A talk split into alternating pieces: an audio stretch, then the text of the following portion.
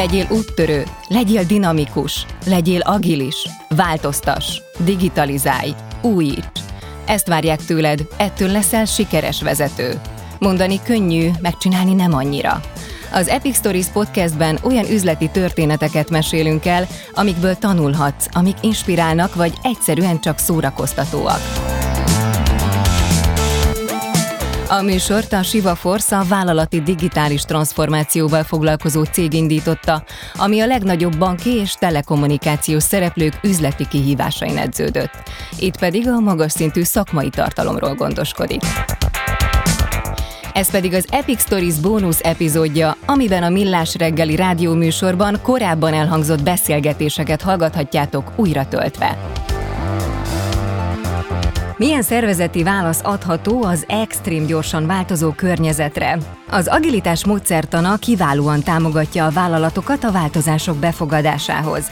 Azonban azt is érezzük, hogy olyan mértékben gyorsult fel a digitális világ, hogy lassan követhetetlenné válnak a legjobb módszerek, eszközök. Mit tehetünk? Földházi Csabát, a Siva Force tanácsadásért és tréningekért felelős igazgatóját Ács Gábor és Mihálovics András kérdezte.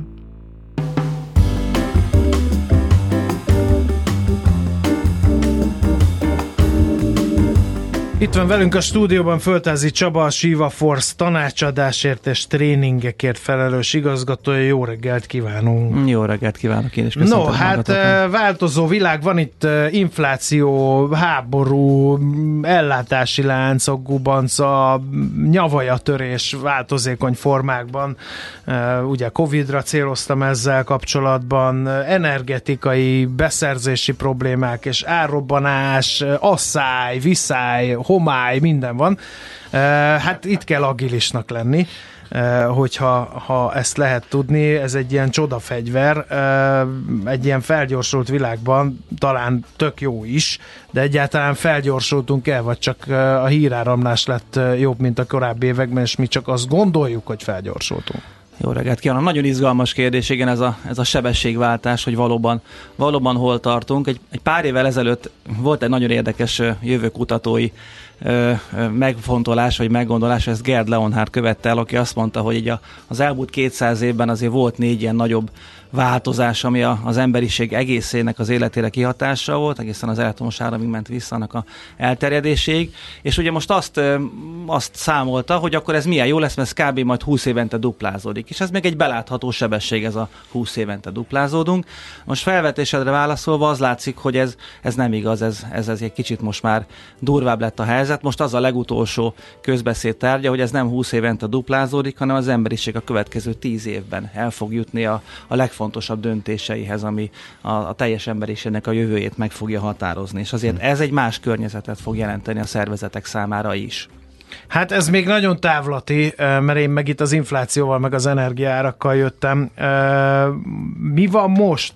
Vannak-e olyan módszertanok, amivel egy vállalkozás ebben a tényleg viharos gazdasági helyzetben tud megfelelően reagálni. Ez az agilitási módszertan, ez például elegendő el lehet alkalmazni ilyen majd, hogy nem extrém gazdasági körülményekre is. De azt gondolom, vissza kell egy picikét lépni, mielőtt uh, arról beszélünk, hogy az agilitás mire jó, vagy éppen mire sem, mert az inkább a, a célokhoz való eljutásnak az útjában fog nekünk nagyon sokat segíteni, hogy megtaláljuk a helyes utat egy, egy, egy jó cél érdekében. De ahhoz, hogy ebben a változó környezetben egyáltalán tudjuk, hogy merre kell haladnunk, merre kell levickélnünk, nagyon nem mindegy, hogy milyen módon határozza meg egy szervezet a céljait. És az agilitás az a, a célok elérésében nyilván egy jó eszköz. De, de egy szervezetnek most meg kell találni az agilis célrendszereknek, az adaptív célrendszereknek a, a, az eszközét. És azt látjuk, hogy akik ezzel foglalkoznak, a szervezetek, azok, azok jó irányban állnak most ebben a témában akik keresgélik ennek a lehetőségét, ők is jó irányban állnak ebben a következő tíz éves versenyben, akik meg azt gondolják, hogy, hogy jó lesz ez így is, ahogy most van, azok, azok nem lesznek itt a, a következő tíz éven belül ebben a, ebben a versenyben. Úgyhogy meg kell találni, hogy hogyan lehet ezekkel az adaptív célrendszerekkel boldogulni. Ugye ezekre hál' Istennek már van remek módszertan, OKR-nek hívják, ugye, ahol az objektívek azok a célok, amelyeket kijelöl egy szervezet, amelyek felé tart, és a kérizáltok azok a, azok a mérőszámok, amelyek megmondják, hogy ezek a célok ezek valóban teljesülnek-e, vagy, vagy jó irányban állnak-e és az adaptivitást azt hozza be ebbe a, ebbe a struktúrába, hogy mennyi időnként tekintünk rá erre a célra. Ugye most azért inkább az szokott lenni, hogy hát egy-három éves célok, Á, de mindenki, hogy van meg, ez? Á, mindenki de megnézi, de, ne, de ez nem igaz. Igen. Igen, tehát ez, ez már nem működik. Van, aki, aki azt három mondja, év múlva próbál reagálni a Covid ott, válságra, vagy a magas inflációra, ott, vagy az elszálló euró árfolyamnak, annak vége. Ott igen. már vége, de most már az egy év sem. Tehát az a helyzet, hogy eddig az volt, hogy akkor bontsuk le egy évre, és akkor haladunk egy nagyot, kijelöltük, hogy merre megyünk, majd azt agilisan elérjük, de ez sem működik. Az OKR az azt mondja, hogy, hogy bontsd le kisebb egységekre, és adaptívan nézd meg, mondjuk negyed évente, fél évente, nyilván ez a cég dinamikájától is függ, mi a Siva Force-nál havonta megnézzük ezeket a célokat, és azt kell, hogy mondjam, hogy van olyan, hogy azt mondjuk, hogy hát ez, ez megszűnt, ez a cél. Már De havonta azért nyugtat, nyugtass meg, nem az összes ilyen kulcspontot kell újra, lehet úgy haladni, hogy jó, hát ebben nem történt változás, pipa, mert az infláció továbbra is magas, pipa. Munkaerő hiány, továbbra sincs elég informatikus, ezzel nem tudunk mit csinálni, az, hogy mi így meg így vonjunk be ide embereket, pipa, mert hogy ezen se kell változtatni. Igen. Úgy Tehát, kell elképzelni, mint amikor su, megy, megyünk egy ilyen száppa vagy sup, nem tudom mi a neve, ugye, hogy szépen Én haladunk. tudom, hogy e, evickélünk, de ugye hogy folyamatosan balanszírozunk. Egy picit a szél másképpen fúj, az evezőlapátunkat, ahogy belemerítjük a vízbe, akkor billen egyet. A, jön egy motorcsónak. A rendszer, jön egy motorcsónak, ugye azt meg kell egy picit óvatosan kerülni. Nyilván hasra is eshetünk, de hogy akkor ugye kimászunk, ebből tanulunk, egy picit megcsapta a pocakunkat a víz, de akkor megnézzük, hogy mit lehetne másképp csinálni. Tehát ez a folyamatos, adaptív felügyelet az, ami támogatja a szervezetet abban, hogy ha ilyenek a céljai, akkor már jók lehetnek hozzá például az agilis eszközök is. Uh-huh. Uh, azon gondolkozom, hogy hallottam, -e, hallottam ezeket a mondatokat, csak azt akkor valami más betűszóval, KPI-jal emlegették. Mi Igen. a különbség a kettő között? Igen, hát ezt, ezt nagyon sokan össze is tudják keverni, mert mind a kettő picit hasonló, az, hogy mindegyik, mindegyik három betűs mozaik szó, ugye egy kirizált, vagy, vagy Key Performance Indicator, de a kettő teljesen más úgy talán úgy lehetne ezt a jól érzékeltetni ezt a, a gondolatot, hogyha megnézzük, hogy, hogy egy autóval el szeretnénk jutni valahova. Ugye akkor beütjük a GPS-be a, a célállomásunkat, az lesz az objektív, ahova megyünk. Ugye nézi a, a, a navigációs rendszer, hogy merre kell fordulni, jobbra-balra, jó irányba haladunk, ezek a kirizátok. A KPI, újra tervez, hogyha Vagy újra tervez, igen. így van. Ezt, ezt kiválóan le lehet modellezni. És a KPI viszont az, ami az autónkról ad egy, egy visszajelzést, hogy, hogy hogy áll a hűtővíz, hogy, hogy mennyi a sebessége, átléptük-e a határokat, hogy, hogy felforrott a, a motor, az olajszintű megfelelő. Tehát néznünk kell az autónk teljesítményét, hiszen ha ott valami kilengés van, és mondjuk emelkedőn megyünk, akkor másképpen kell ugye sebességet megválasztani, mint hogyha mondjuk lejtőn. Azt nem fogja megmondani a, a navigációs rendszer, hogy most váltsak vissza kettesbe, mert azt meg az autónak hát a... még? Hát, még, még nem mondja meg, de azt a fordulatszám mérőtől tudom visszaobszerválni, és ez alapján megmondani ezt, a, ezt az apró módosítást. Tehát a kettőt így kell nézni, a kettő együtt van, együtt megél, kiválóan működik, csak ne keverjük össze a kettőt. Az egyik az adaptív célokat határozza meg, és annak az elérésé felé való utat fogja kijelölni, a másik pedig a menet közben megtett teljesítményt, vagy leadott teljesítményünket, vagy ennek az ingadozását fogja behozni. E- nagyon úgy érzem az eddig elhangzottak alapján, hogy nagyon sok függ attól, hogy ezeket a fontos pontokat, most a, így a KPI-okra és a, a másikra is értve, eh, hogyan határozzuk meg, mert ha nem jól határozzuk meg, akkor ez nem fog működni a gyakorlatban, sőt, nagyon a GPS példánál maradva elvisz valami földútra. Igen. És lehet, hogy onnan is uh, idő, mire kikeveredünk, és nem biztos, hogy odaérünk, ahova indultunk. Uh, ezt meg lehet tanulni? Vagy ez egy olyan feladat, amit a menedzsmentnek el kell sajátítani, vagy, vagy lehet segítséget kérni kívülről, és azt mondani, hogy gyerekek külső szemmel nézzen már rá valaki a cégre, hogy szerintetek mi, mik azok a pontok, amikre oda kell figyelnünk? Ez egy nagyon nagy kulcskérdés a, a rendszernek a vezetői attitűd kérdés, és nyilván, hogy honnan tudja a vezető ezt a fajta motivációt, inspirációt beszerezni, begyűjteni a, a piacról, a ChatGPT-ről, vagy, vagy bárhonnan máshonnan, és, és nyilván ez egy, ez egy kézenfekvő gondolat, hogy, hogy ebben lehet segítséget, tapasztalást, külső támogatást igénybe venni, mint ahogy azt így egyébként, akik ezt elkezdték, ezt szokták is alkalmazni. De hogy magát a vezetői attitűdöt is egy kicsit behoztad ebbe a kérdésbe, a vezető szerepét, azért arra is szerintem érdemes rá pillantani egy másodpercig. De van vezető? Tehát az autós példánál maradva van egy sofőr, vagy ez már egy olyan, olyan gépjárm, amit öten próbálnak egy irányban tartani? Van, Ugye van. kell hozzá IT is, kell hozzá HRS, kell hozzá gazdasági elemző, kell hozzá szélszes, kell hozzá üzleti értéket tehát, az, tehát, tehát teljes bort kell hozzá, hogy ez az autó jó irányba menjen. Nem lehet azt mondani, hogy elnök vezérigazgató úr majd eldönti. Vagy ezt lehet úgy, hogy ők szintetizálnak különböző véleményeket, felállítanak valami forgatókönyveket, amit megtámogatnak adatokkal, már hogy azért digitalizálódunk, és akkor abból a, a főnök úr tud választani egy jót, aztán majd kiderül, hogy jól döntötte, vagy nem. Ugye e- ebben a vezetői koalícióban, amit megfogalmaztál, ezt így, így lehet talán a legjobban érzékeltetni, az a fajta attitűd jelenik meg, és, és válik elfogadottá, vagy igényeltem, amit úgy hívnak, hogy servant leadership, vagy támogató vezetői attitűd, aki ezt a fajta vezetői felhatalmazást nem arra használja, hogy utasításokat adjon, command and irányítsa a szervezetet, hanem ezeket a célokat folyamatosan vizsgálja, tűzze ki, és megteremtse a szervezetnek azt a képességét, hogy önállóan el tudjon oda jutni, ezt a célt meg tudja valósítani.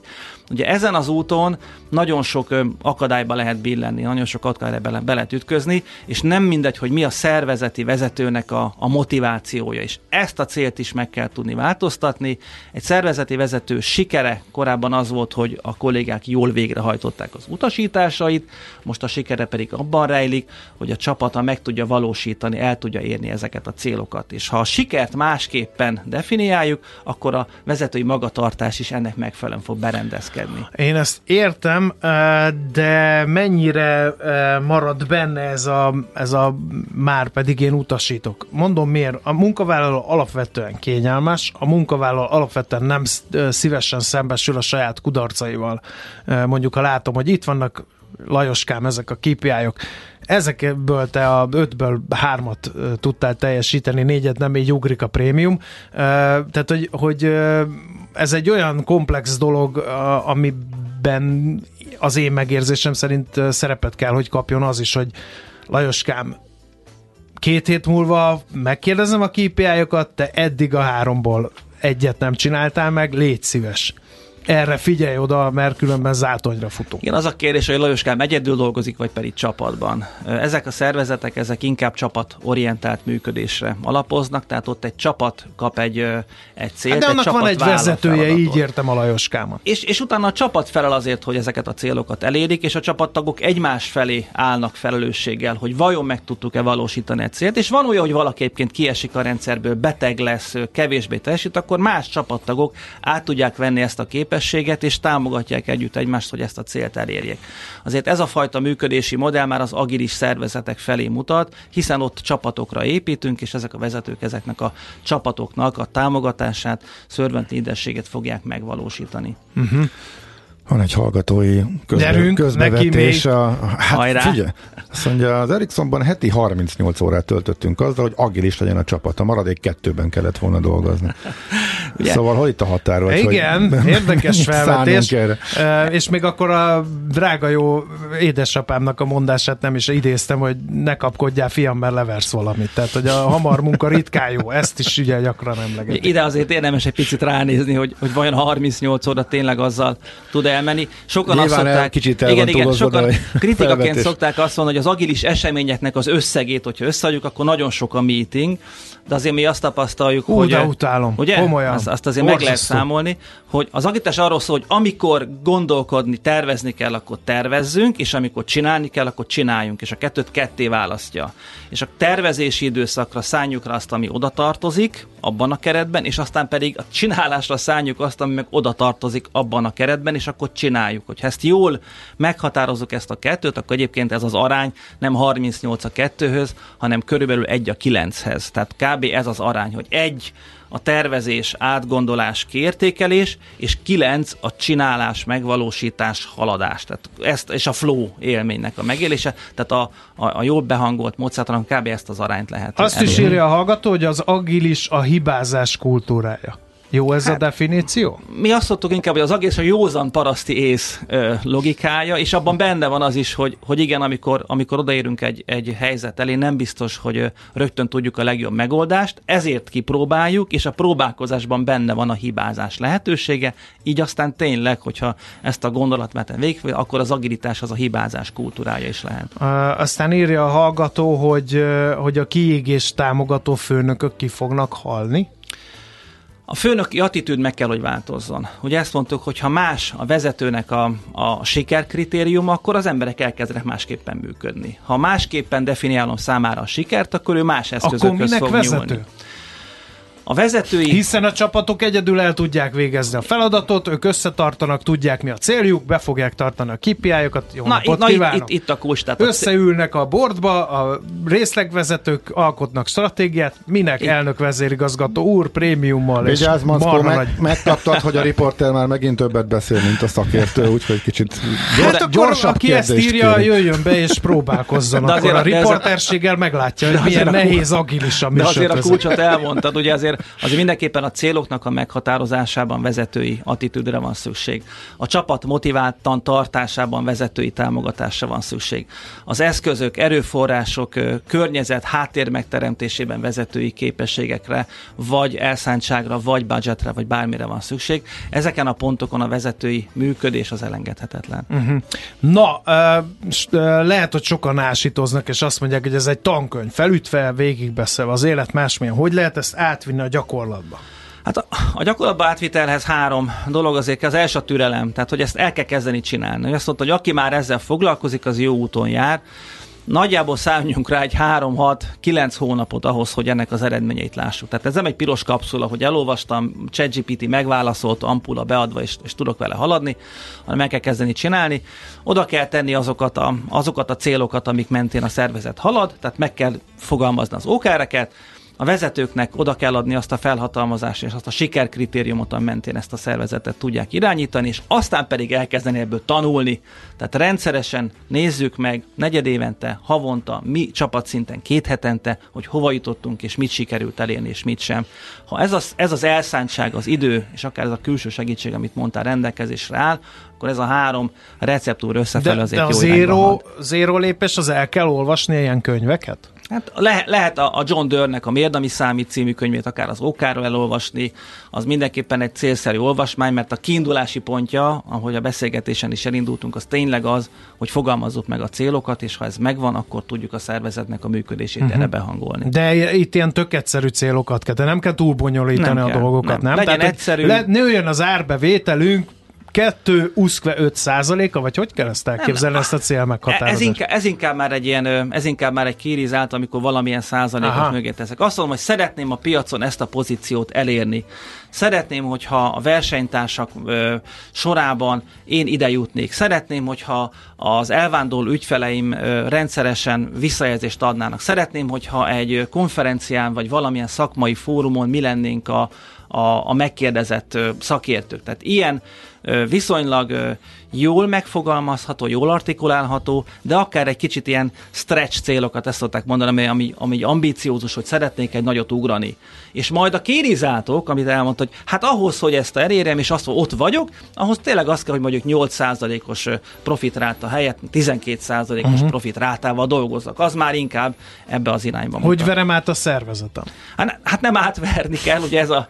Ez a nem ez tudok az más egy... módszer. Igen, igen, igen. Én egy Ács Gáborral dolgozom együtt, meg egy Kántor Andrével. Nincs nem ment át az üzenet az Andrásnak, erre ráébredt, és rögtön rám kenni a felelősséget. Ez egy finom, Na hát finom, nem vagyok meg. Finom áthelyezés volt. A szervezetnek inkább lebontani kell ezeket a célokat olyan lépésekre, amivel el tudnak ők is köteleződni, és el tudnak bánni. Egy nagyon-nagyon távoli cél az a szervezetben dolgozó kollégák számára elérhetetlen. Ugye nem látom, hogy amiért ma bejöttem, az most hogy kapcsolódik ahhoz a, ahhoz De a célhoz. akkor is azt gondolja, hogy hülyeség. Nem. Már megint a főnök meg akar dolgozni a prémiumáért, azt mondja, hogy, hogy nőjünk, vagy nőjön a profitráta 8 12 re de én tudom, hogy nem fog átvenni a piacon. Hát én tartom a vevőkkel a kapcsolatot. Hát Ak- ez egy hülyeség. Akkor, akkor, ha elérhetetlen a cél, és nincsen lebontva kisebb egységekre, kisebb a szervezet alacsonyabb szintjei számára elérhető célokká, akkor pontosan ez az attitűd lesz, amit Aha. elmondtál.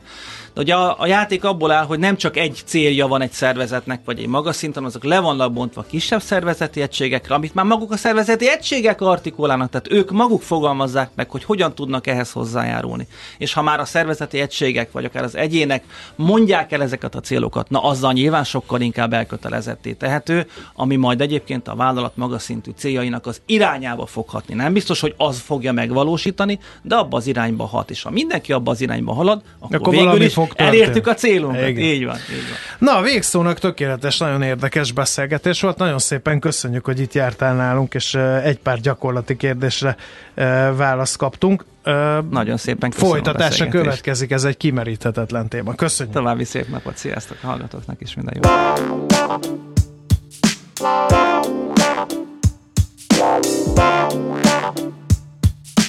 Az Epic Stories Podcast bónusz epizódját hallottátok, amiben a Millás reggeli rádióműsorban korábban elhangzott interjúkat dolgozzuk fel.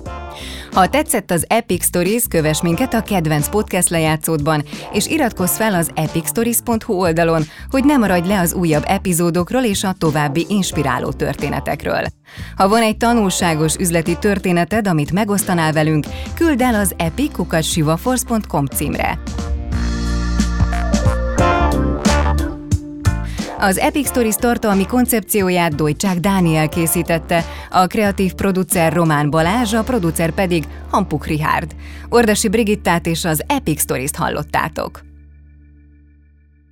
Beaton